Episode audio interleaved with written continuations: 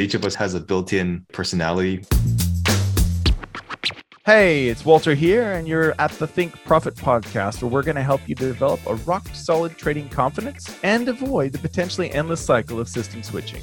Right, Hugh? That's right. We're going to help you develop a wealth mindset, develop a trading strategy that fits your core personality, and help you overcome the obstacles that stop over 90% of traders. All right, Hugh, sounds good. You ready to go? Yeah, let's do this. Hey, Walter, uh, let's talk a little bit about something that um, I've been kind of researching for the past couple years. Basically, trauma. My hypothesis or my research has shown that trauma is basically the cause of most things that we don't like. I guess basically diseases, you know, addictions, bad behavior, so-called bad behavior. And uh, somebody likened it to like having a ship with multiple anchors on it and each of those anchors is like a trauma from wherever your childhood whatever it is if you have all those traumas on your ship then you it's hard for you to move forward. So i was wondering what you thought about that what your experience is and um, how we could get rid of those things. Yeah so um, i think you're right. I would agree in a sense but i think that there's another component. So like when you're when you're thinking about trauma so for example in the child abuse literature we know that there are some kids who are sexually abused who don't like things are pretty normal in fact in a lot of cases like they do really well in school and stuff right mm-hmm. and then things like neglect uh, which doesn't really have i guess the same stigma that like sexual abuse has. I mean, they're both awful, right? Mm-hmm. In the case of neglect, that's usually one of the worst forms of abuse that a child can go through, right?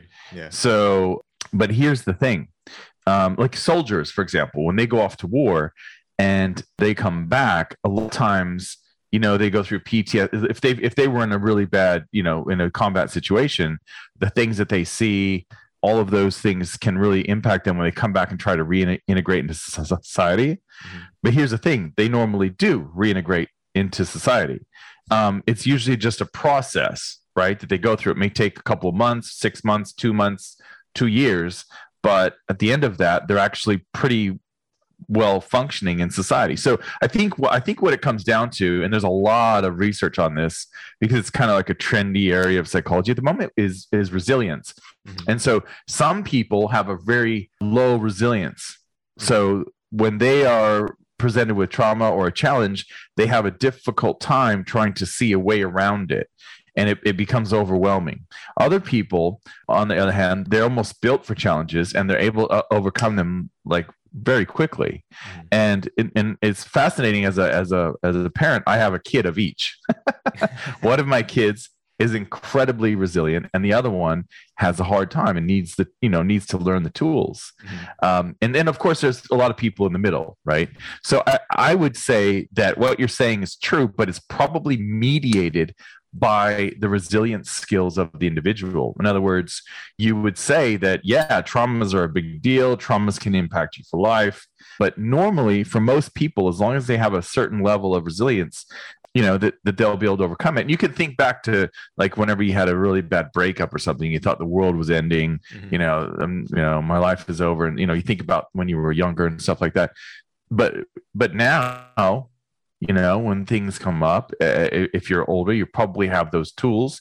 You've, you've accumulated over time to be able to uh, withstand the challenges and the traumas that, that creep up. And they're all they're always going to be bad but there's a process you know just like the grieving process with death you go through a certain process. Uh, same thing i think with um, with these. But again the, the key is how well are you how well are you equipped you know with those resilience tools? That's what i would argue. That would be my argument yeah. Yeah no i yeah. i agree. I think like you said each of us is kind of built has a built-in like personality when we get here right?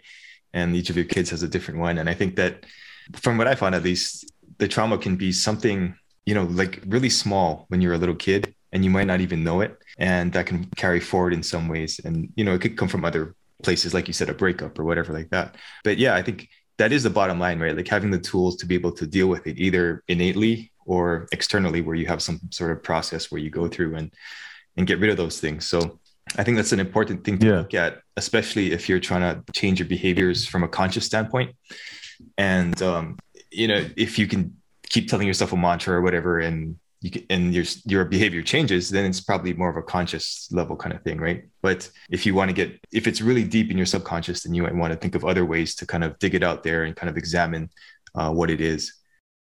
Yeah, yeah, yeah. And uh, there's a Denise um, uh, Denise Shull book. We can put a link in the show notes that mm-hmm. that kind of talks about that for traders, right? About yeah. you know trying to uncover these patterns and things. It's a great book. So yeah, so yeah, absolutely. I mean, trading is in some ways I view trading a test of your resilience mm-hmm. because it's so difficult, you know, and and a lot of people they give up along the way. We see that. Um, any anything in life where there's um, there's a few a, a, very few people that end up making it, you know, in the end, you know, like pro athletes or, or whatever, Olympic athletes, you know, there's this, sort of like this, this natural culling mechanism where people will fall off um, along the way. And I think that's, you know, trading is very similar to that. Uh, you know, it has a lot of those aspects. It's not to say that trading is difficult because I don't like to say, well, complicated. It's not, it's not that trading is complicated.